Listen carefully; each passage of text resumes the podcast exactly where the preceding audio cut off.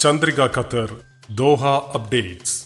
ഇന്ന് രണ്ടായിരത്തി ഇരുപത് ഓഗസ്റ്റ് പന്ത്രണ്ട് ബുധൻ. ചന്ദ്രിക ഖത്തർ ദോഹ അപ്ഡേറ്റ്സിലേക്ക് സ്വാഗതം. വാർത്തകളുമായി ആസഫ് അലി. പ്രധാന വാർത്തകൾ. സ്റ്റാർസ് ലീഗ് മത്സരങ്ങളിൽ ഗാലറികളിൽ കാണികൾക്ക് പ്രവേശനം അനുവദിക്കും. അൽ മസ്രോയിൽ പെട്രോൾ സ്റ്റേഷനും ഫാഹിസ് കേന്ദ്രവും തുറന്നു. രണ്ടാമത് ഫിബ വേൾഡ് ടൂർ നവംബറിൽ ദോഹയിൽ. ഖത്തറിൽ ഇരുന്നൂറ്റി തൊണ്ണൂറ്റി രണ്ട് പേർക്ക് കൂടി കോവിഡ്. ഇന്ന് രണ്ട് മരണം. ജൂലൈയിൽ വിറ്റഴിച്ചത് എണ്ണൂറ്റി അറുപത്തിയേഴ് ടണ്ണിലധികം പ്രാദേശിക പച്ചക്കറികൾ. ജനന രജിസ്ട്രേഷൻ ഓഫീസിന്റെ പ്രവർത്തന സമയം നിശ്ചയിച്ചു.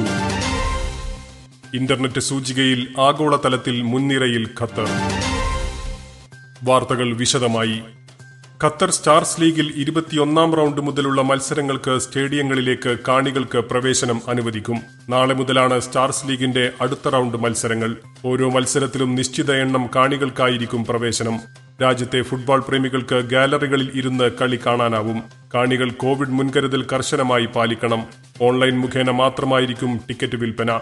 ഓരോരുത്തരുടെയും ആരോഗ്യ സുരക്ഷ ഉറപ്പാക്കി കർശന നിയന്ത്രണങ്ങളോടെയാണ് അനുമതി നൽകുക. സ്റ്റാർസ് ലീഗ് വെബ്സൈറ്റ് മുഖേന ടിക്കറ്റ് എടുക്കാം. പന്ത്രണ്ട് വയസ്സിൽ താഴെയുള്ള കുട്ടികൾക്ക് പ്രവേശനമുണ്ടാകില്ല. കാണികൾ മാസ്ക് ധരിച്ചിരിക്കണം. ഇഹ്തിറാസ് മൊബൈൽ ആപ്ലിക്കേഷനിൽ ആരോഗ്യനില സൂചിപ്പിക്കുന്ന പ്രൊഫൈൽ നിറം പച്ചയായിരിക്കണം.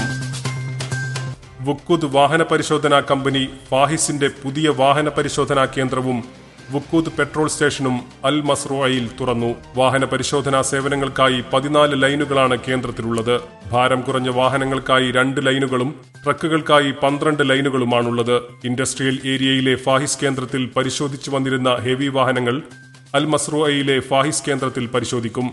പുതിയ സ്റ്റേഷൻ തുറന്നതോടെ വുക്കൂദിന്റെ ആകെ പെട്രോൾ സ്റ്റേഷനുകളുടെ എണ്ണം നൂറ്റി അഞ്ചായി ഉയർന്നു. രണ്ടാമത് ഫിബ വേൾഡ് ടൂർ നവംബർ ഇരുപത് ഇരുപത്തിയൊന്ന് തീയതികളിൽ ദോഹയിൽ നടക്കും. ഖത്തർ ബാസ്കറ്റ്ബോൾ ഫെഡറേഷനാണ് ഇക്കാര്യം അറിയിച്ചത്. ഈ മാസം ഇരുപത്തിയൊൻപതിന് ഹംഗറിയിലാണ് വാർഷിക വേൾഡ് ടൂറിന് തുടക്കമാകുന്നത്.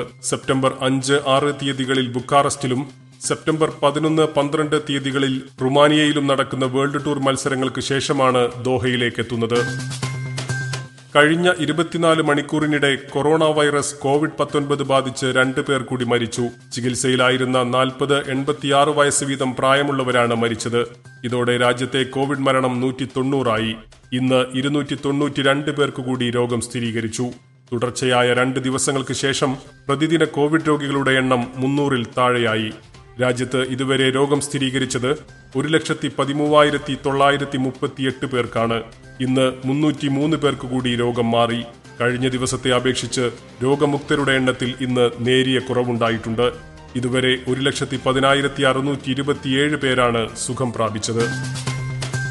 Qatar farms premium Qatari vegetables പദ്ധതിയുടെ ഭാഗമായി ഈ ജൂലൈയിൽ വിറ്റുപോയത് എണ്ണൂറ്റി അറുപത്തിയേഴ് ടണ്ണിലധികം പ്രാദേശിക പച്ചക്കറികൾ. പ്രാദേശിക പച്ചക്കറികളുടെ ഉൽപാദനവും വിപണനവും പ്രോത്സാഹിപ്പിക്കാൻ മുനിസിപ്പാലിറ്റി പരിസ്ഥിതി മന്ത്രാലയം ആവിഷ്കരിച്ച പദ്ധതികളാണിവ. വ്യവസായ വാണിജ്യ മന്ത്രാലയത്തിന്റെ സഹകരണത്തോടെയാണ് മന്ത്രാലയം ഈ പദ്ധതികൾ നടപ്പാക്കുന്നത്. രാജ്യത്തെ വിവിധ സൂപ്പർ മാർക്കറ്റുകൾ കേന്ദ്രീകരിച്ചാണ് ഖത്തർ ഫാംസ് പദ്ധതി നടപ്പാക്കിയിരിക്കുന്നത്. ഖത്തർ ഫാംസ് പദ്ധതിയുടെ ഭാഗമായി അറുന്നൂറ്റി ഇരുപത്തിനാല് ടണ്ണിലധികം പച്ചക്കറികളാണ് വിറ്റുപോയത്. പ്രീമിയം കത്തരി വെജിറ്റബിൾ പദ്ധതിയിലൂടെ ഇരുന്നൂറ്റി നാൽപ്പത്തി മൂന്ന് ടണ്ണിലധികം പച്ചക്കറികളും വിൽപ്പന നടത്തി. ജനന രജിസ്ട്രേഷൻ ഓഫീസിന്റെ പ്രവർത്തന സമയം നിശ്ചയിച്ചതായി പൊതുജനാരോഗ്യ മന്ത്രാലയം അറിയിച്ചു. മന്ത്രാലയം പുറത്തിറക്കിയ പ്രസ്താവന പ്രകാരം ജനന രജിസ്ട്രേഷൻ ഫോമുകളും ജനന സർട്ടിഫിക്കറ്റ് അപേക്ഷകളും രണ്ട് ഷിഫ്റ്റിലായി സ്വീകരിക്കും. Al Khor Al Wakra Cuban Doha clinic Al Ahli Al Emadi ആശുപത്രികൾ Sidra medicine women's wellness and research centre എന്നിവിടങ്ങളിൽ പ്രവർത്തിക്കുന്ന ഓഫീസുകളിൽ രാവിലെ ഏഴര മുതൽ ഉച്ചയ്ക്ക് പന്ത്രണ്ടര വരെ ജനന രജിസ്ട്രേഷൻ ഫോമുകളും അപേക്ഷകളും സ്വീകരിക്കും. Al Ahli Sidra medicine W W R C എന്നിവിടങ്ങളിൽ രാവിലത്തെ ഷിഫ്റ്റിനു പുറമെ ഉച്ചയ്ക്ക് രണ്ട് മുതൽ വൈകുന്നേരം ആറര വരെയും അപേക്ഷകൾ സ്വീകരിക്കും. മേഖലയിലെ ഏറ്റവും ഡിജിറ്റൽ വികസിത രാജ്യങ്ങളിലൊന്നായി ഖത്തറിനെ തെരഞ്ഞെടുത്തു.